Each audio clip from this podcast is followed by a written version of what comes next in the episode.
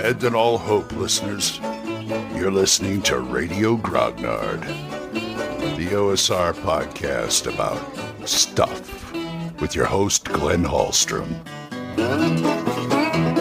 Hi, folks. Old Man Grognard here. Happy Monday. Hope you're all doing well. Well, it's kind of a slow Monday and that kind of thing. I got house to clean and got friends over tonight, and oh boy, we're going to have some gaming. I'm going to run gangbusters. Wow. But that's not what I wanted to talk about. What I wanted to talk about is morals, messages, and hard choices in role playing games. Now, I've seen this done. Uh, first of all, you know, message stuff isn't new. What I mean is, like, you know, there's books, there's movies, and TV shows out there with messages. And some of them work and some of them don't. So, you know, you have that to contend with. And I have a certain opinion about that kind of stuff. I also have a certain opinion about it happening in role playing games. Uh, role playing games are kind of a separate animal. They're all separate animals, but I mean, this is more than more than most. And it's very, very difficult to do. And I'll talk more about that after this. Hey, it's Kaley Cuoco for Priceline. Ready to go to your happy place for a happy price? Well, why didn't you say so? Just download the Priceline app right now and save up to 60% on hotels. So, whether it's Cousin Kevin's Kazoo concert in Kansas City, go Kevin, or Becky's Bachelorette Bash in Bermuda, you never have to miss a trip ever again. So, download the Priceline app today. Your savings are waiting Go to your happy place for a happy price. Go to your happy price, Priceline. Okay, what I'm trying to say here is I don't like running those kind of games unless it's it's got to be a very very good adventure and I can't come up with it. And if I find a module with it going on, I'll try it, but I wouldn't emphasize it. I really don't like moral choices in role playing games. It's not that I'm not it's not that I'm a moral guy. First of all, you know, things like inherit the wind or you know, something like that that has a message, that's okay. But if I feel, if I'm using a module, I feel that the author has an axe to grind, I don't really want to use it. So, because, well, for one, this is what people get, this is gaming, role playing games to me is something people do to get away from this kind of stuff. To get way away from the real world, and that's part of the real world. I'm not saying you should stick your head in the sand, but you know, it's the same thing with political stuff. I don't want to do political stuff at the table. Come on, let's get a break from this. But also, those kind of things are very, very, very hard to run. If you've got to have the right group and the right mood, and you know, even if you've run, even if you run a stellar game where you are firing on all cylinders, everybody's firing on all cylinders, you guys are having a good time. If you throw that in, that will alienate your players faster than anything. You know, give them, a, you know, start doing the old, oh, well, those orcs had babies and, and, and women in this one area. What are you going to do? Kill them all? You beast? You know, that kind of thing. I, I, don't. I don't like to do that. You you have to make those kind of choices in the world. Not well, killing killing orc killing babies. No, but I mean, you know, people have to deal with that kind of thing every single day, and there's no reason to subject people to it at the table. It's just it just to me it's just not done. You know, there's certain things that just don't fly at the table, and that's one of them, as far as I'm concerned. Because one, because like I said, people get try to get away from it, and it's hard to do. It really is hard to do you know, if I want to make my players think, I don't have to make them think. They're already thinking. They will think outside the game. I mean, not that they're not thinking. I mean, you know what I'm saying. They're not idiots, but you you can't. That, to me, that's uncalled for. To tell you the truth, if somebody is running a game for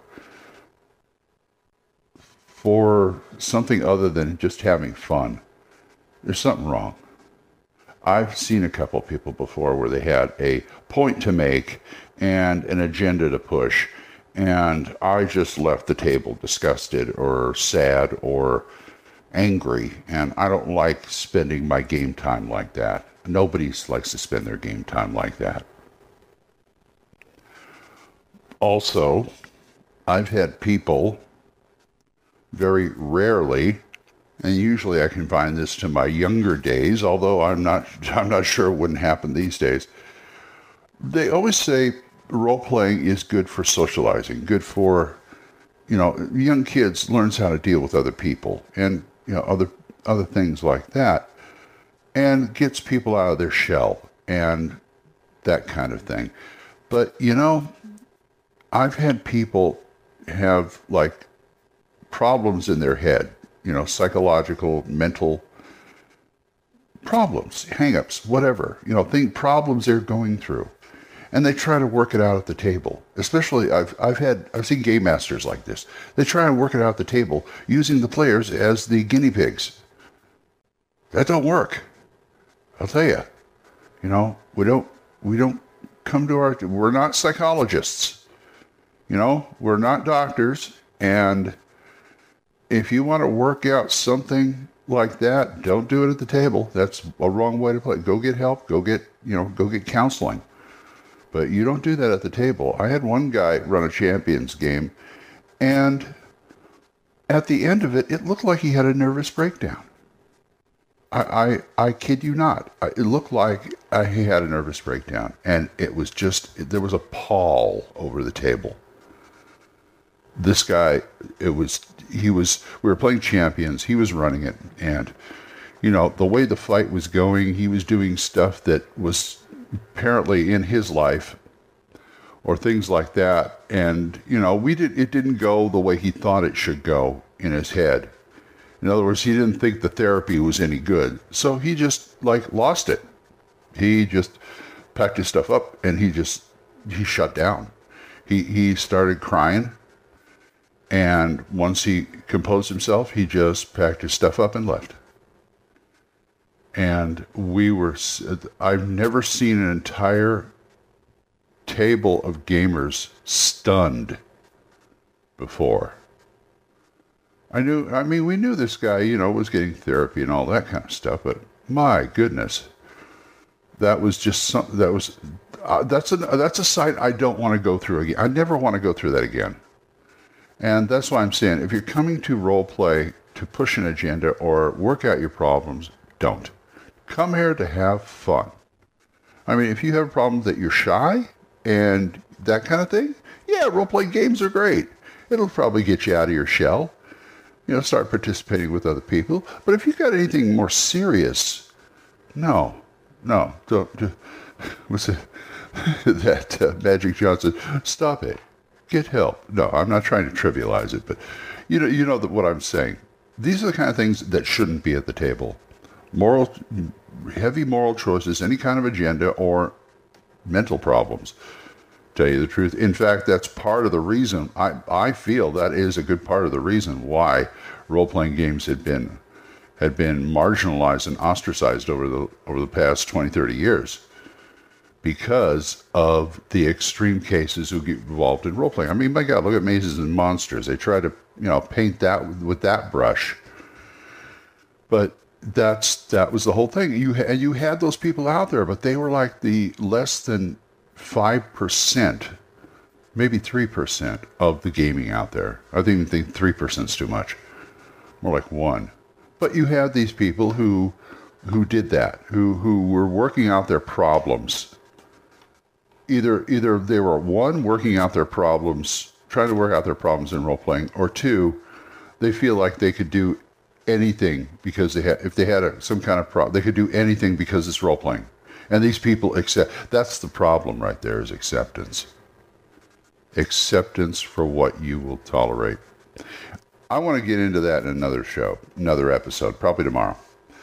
And well, I'll I'll go a little bit more in depth with it, well, as much as I can, because this is mostly all my opinion. You know, take it or leave it. But you guys go ahead with that. And if you want to talk to me about this or anything, oldmangrognard at gmail.com, or you can shoot me a voicemail at Anchor. We're monetized, so as little as 99 cents a month. You too can help support this program, and I would thank you. Thank you again, Jonathan, Oliver, Mark, Gilbert, Juan Carlos, Daniel, and Dan for helping me do this, for supporting me on this program. I thank you. So, and don't forget Dan Greggs, the Young Grognard, Y-U-N-G, and Mark C. Walring's The Yawning Owlbear podcast. So, until I see you folks next time, God bless you, keep the dice warm, and I'll talk to you later. Bye-bye. Questions? Comments? Send them to oldmangrognard at gmail.com. We'll see you next time when Radio Grognard is on the air.